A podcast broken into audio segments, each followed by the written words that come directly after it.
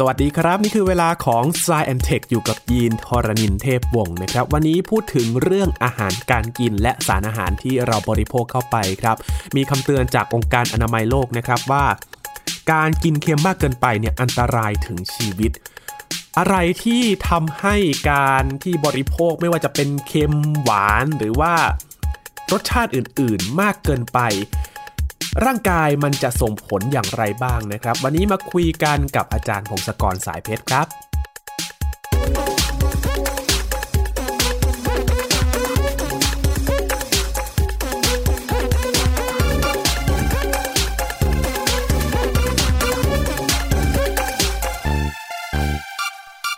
อาหารนะครับถ้ารสชาติดีใครๆก็บอกว่าอร่อยนะครับ บางคนนี่ชอบปรุงมากๆเลย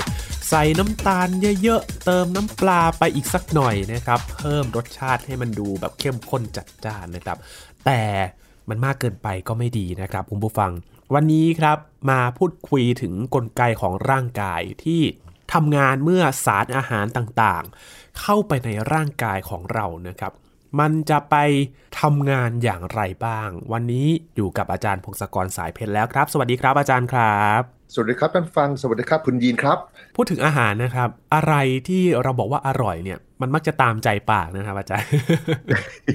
ใช่อันนี้ปัญหาสำคัญของมนุษยชาตินะคครัรับตอนนี้เราหาอาหารง่ายครับจริง ๆ อาหารที่เราถูกเตือนให้ระมัดระวังก็คืออาหารที่มีรสหวานมันเค็มใช่ไหมครับครับ ก็คือน้ำตาลไขมันแล้วก็พวกเกลืออมนะโดยเฉพาะโซเดียมนะ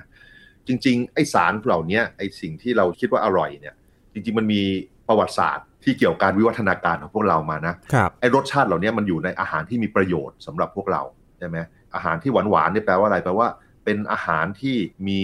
พลังงานจากพวกคาร์โบไฮเดรตจากน้ำตาลเยอะนะครับอืมในประวัติศาสตร์ก่อนที่พวกเราจะมีเมืองแล้วมีอุตสาหกรรมอะไรพวกเนี้ย เวลาจะหาอาหารเหล่านี้มันไม่ใช่เรื่องง่ายๆ ใช่ไหมครับคืออย่าลืมว่ามนุษยชาติเนี่ยมีประวัติศาสตร์เป็นแสนปี แล้วก็เราเพิ่งสร้างเมืองเมื่อหมื่นปีหลังนี้เอง คือก่อนหน้านั้นเนี่ยเราก็แบบว่าเก็บของล่าสัตว์อะไรต่างๆ หาอาหารไปเรื่อยๆ เพราะฉะนั้นไอ้ร่างกายของเราเนี่ยวิวัฒนาการระยะเวลาที่ยาวนานอย่างนั้น เป็นแสนปีแล้วก็ก่อนหน้านั้นไปอีกเป็นล้านปีด้วยซ้ำเราก็จะมีระบบที่ว่าตรวจสอบว่าอะไรที่มีประโยชน์ต่อร่างกายครับไอ้ความหวานเนี่ยก็คือชี้ว่าไอ้ของเหล่านี้ ควรจะกินเข้าไป เพราะว่ามันมีพลังงานอืมเช่นผลไม้สุกหรือน้ำผึ้งอะไรอย่างเงี้ยอ้อยอะไรอย่างเงี้ยคือกินเข้าไปปุ๊บแล้วได้พลังงานเยอะนะครับ ซึ่งเมื่อก่อนมันหายากนะสมัยนี้มันหาง่าย มันก็แบบซื้อได้ เราก็เลยกินเข้าไปเยอะเกินนะ หาง่ายกินง่าย ใช่ใช่ คือจริง ๆ ปัญหาคือมันกินเยอะเกินและหาง่ายเกินไปนะครับเรื่องมันนี่ก็เหมือนกันเวลาเราอยากกินอะไรมันๆอะไรเงี้ยหรือว่ามีอะไรย่างแล้วมีกลิ่นหอมมันไหมอะไรเรากินใช่ไหมไอ้พวกนี้ก็เป็นของที่บ่งบอกว่าเป็นสารอาหารที่มีประโยชน์เหมือนกัน ไขมันเนี่ยมันเก็บสะสมไว้ในร่างกายเราทำให้เราสามารถอยู่ได้ในช่วงที่หาอาหารไม่ได้นะครับคือคล้ายๆสะสมการอดตายนั่นเอง คนเมื่อก่อนไม่ใช่ว่าจะหาอาหารได้กินได้ทุกวันดังนั้นการที่มีอะไรสะสมไว้ในร่างกายมันก็ทำให้มีความปลอดภัยมากขึ้น สมมติหาอาหารไม่ได้ 3 วันอย่างเงี้ยก็ยังอยู่ได้ ไขมันก็เลยเป็นส่วนอีกส่วนหนึ่งความมันในรสชาติอาหารทำให้เราชอบเราเจอนี่ปุ๊บอยากกินเพิ่มจากสะสมเข้าไปอืมนะ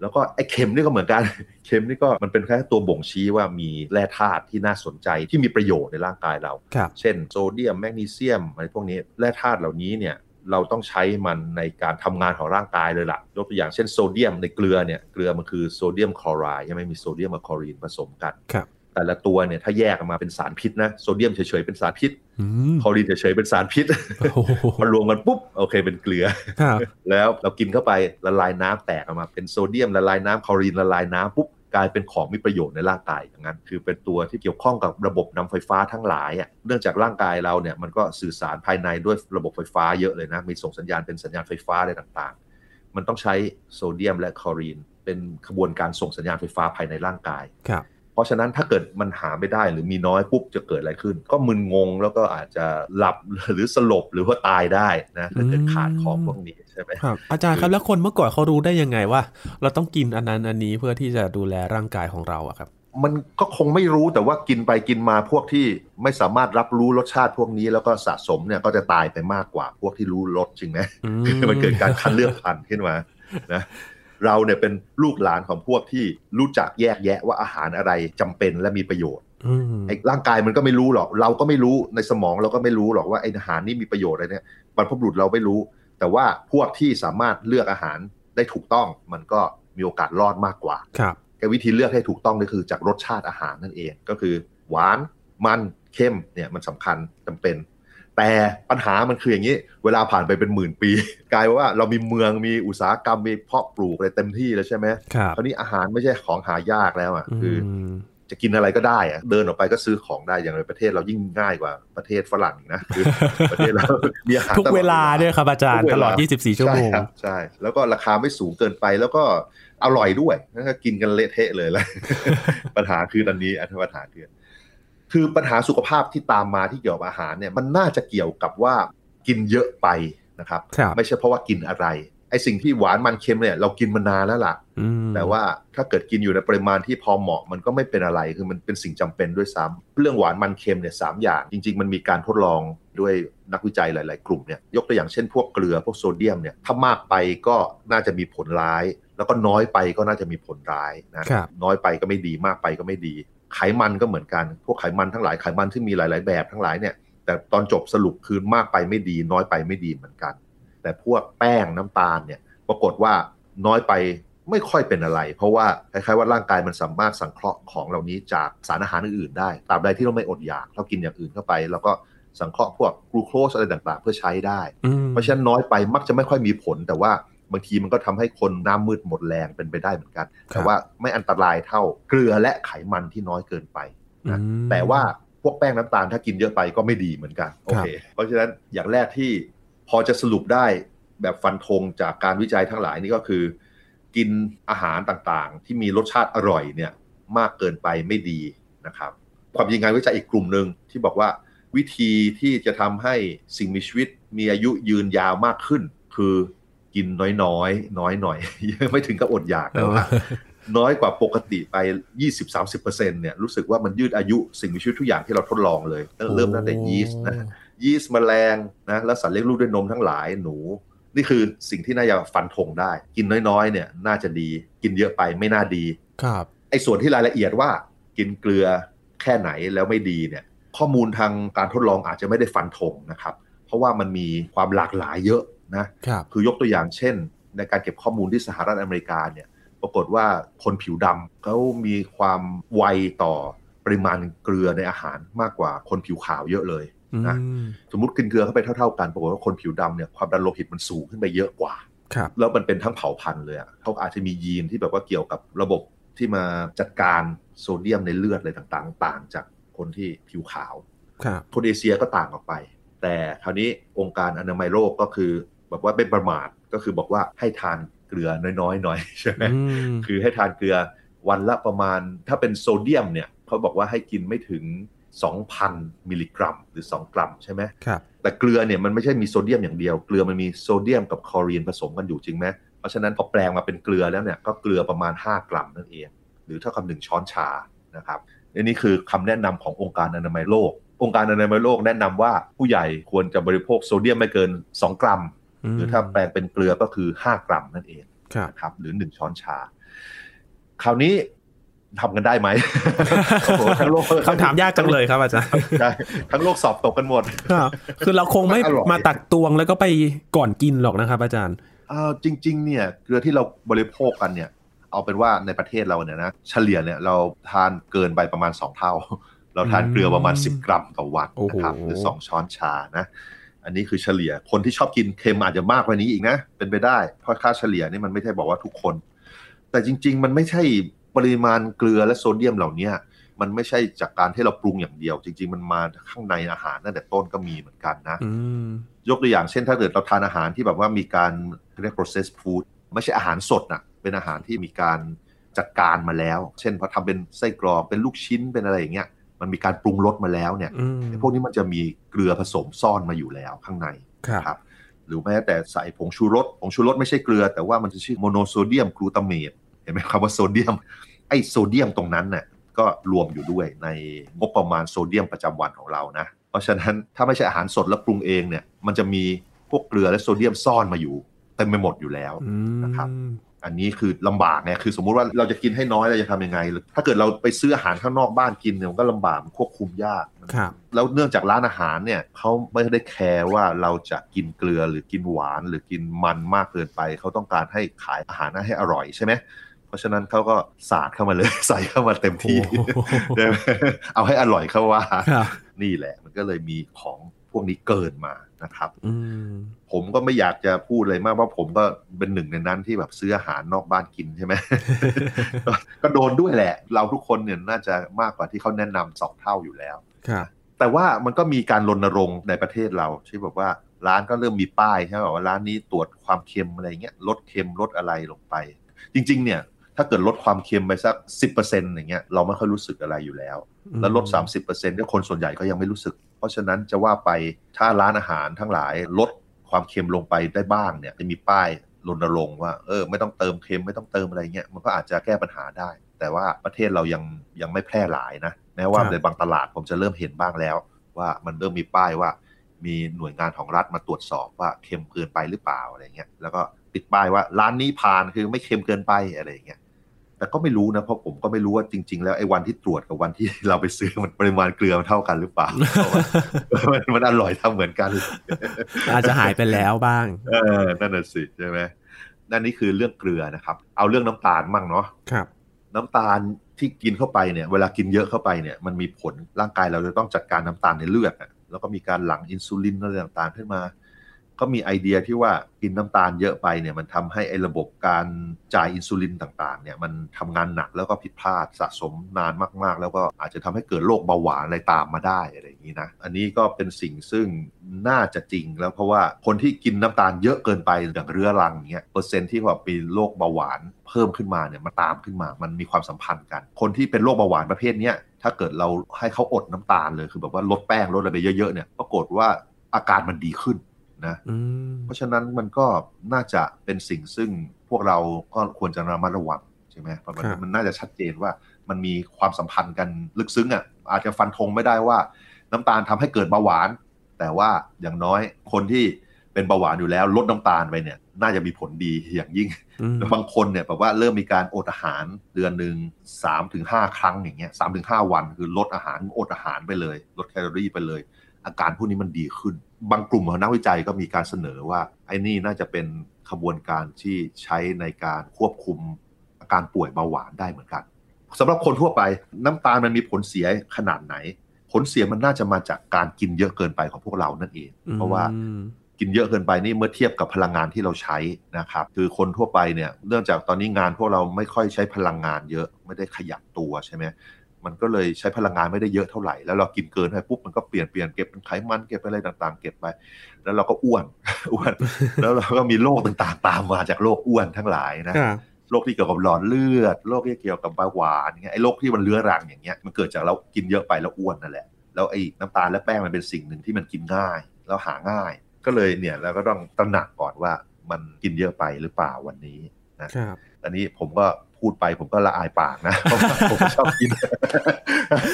แต่ว่าพยายามไงพยายามพยายามลดพยายามลดพยายามลด อย่างที่เคยคุยไปเมื่อไม่กี่สัปดาห์ที่เรื่องไอ้แบบว่ากินแล้วขยับตัว อย่าไปนั่งนะทุกๆครึ่งชั่วโมงขยับตัวนี่มันน่าจะดี ก็ควรจะทำกันทุกคนนะครับ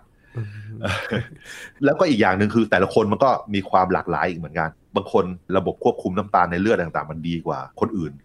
พวกนี้ก็ไม่ค่อยมีผลอะไร แต่ว่าสำหรับคนทั่วไปเนี่ยก็ต้องระวัง ถ้าเริ่มกินเยอะไปแล้วอ้วนเนี่ยมันไม่ดีแล้วล่ะ แต่ว่าสำหรับคนที่โชคดีเขากินยังไงเขาก็ไม่ค่อยอ้วน แล้วก็โรคเขาไม่มีด้วยนั้นก็ต้องปล่อยเขาไป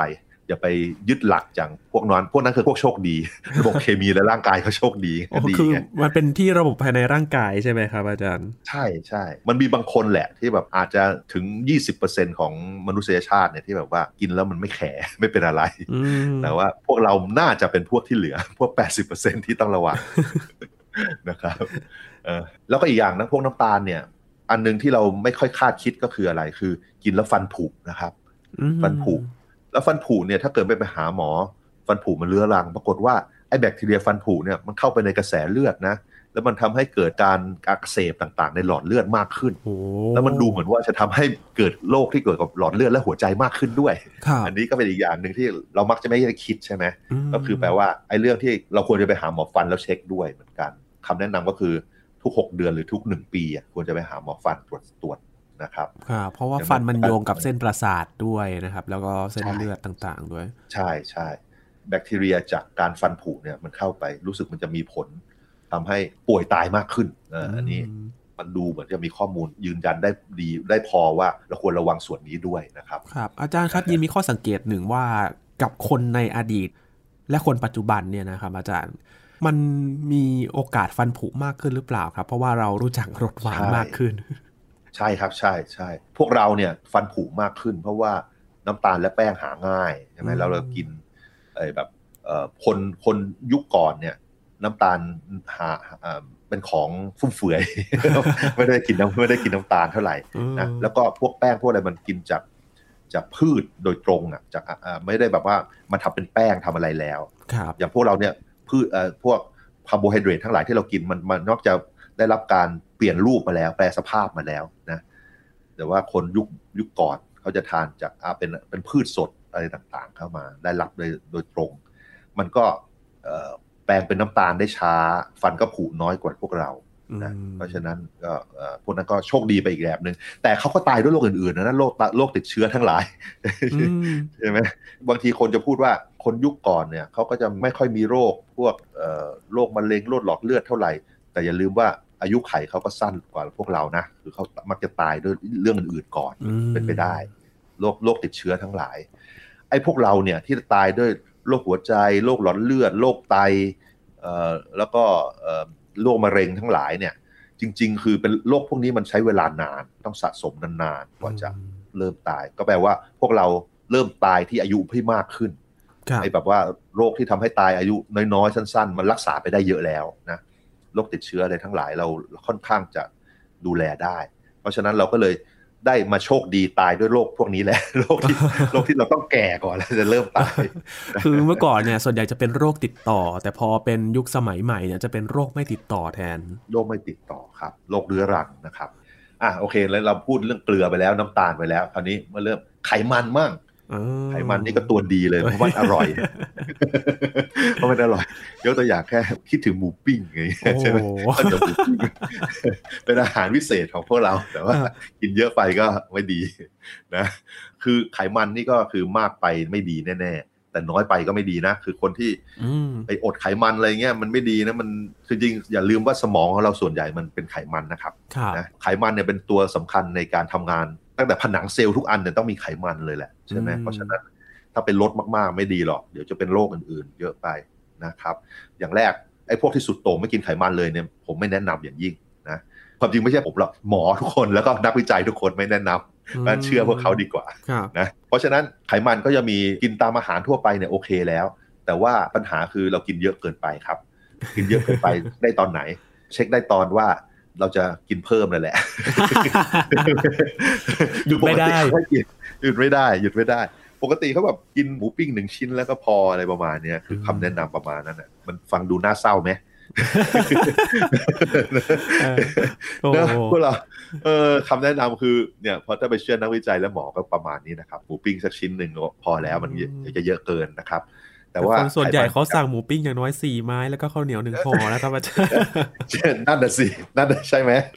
ใช่ไหมนั่นแหละคำยิงมันมีกลุ่มวิจัยเหมือนกัน สมมุติคุณอยากกินหมูปิ้งเยอะขึ้นเนี่ยไขมันมากขึ้นเนี่ยคุณทำยังไง ก็คือให้ลดอาหารอย่างอื่นประมาณนั้น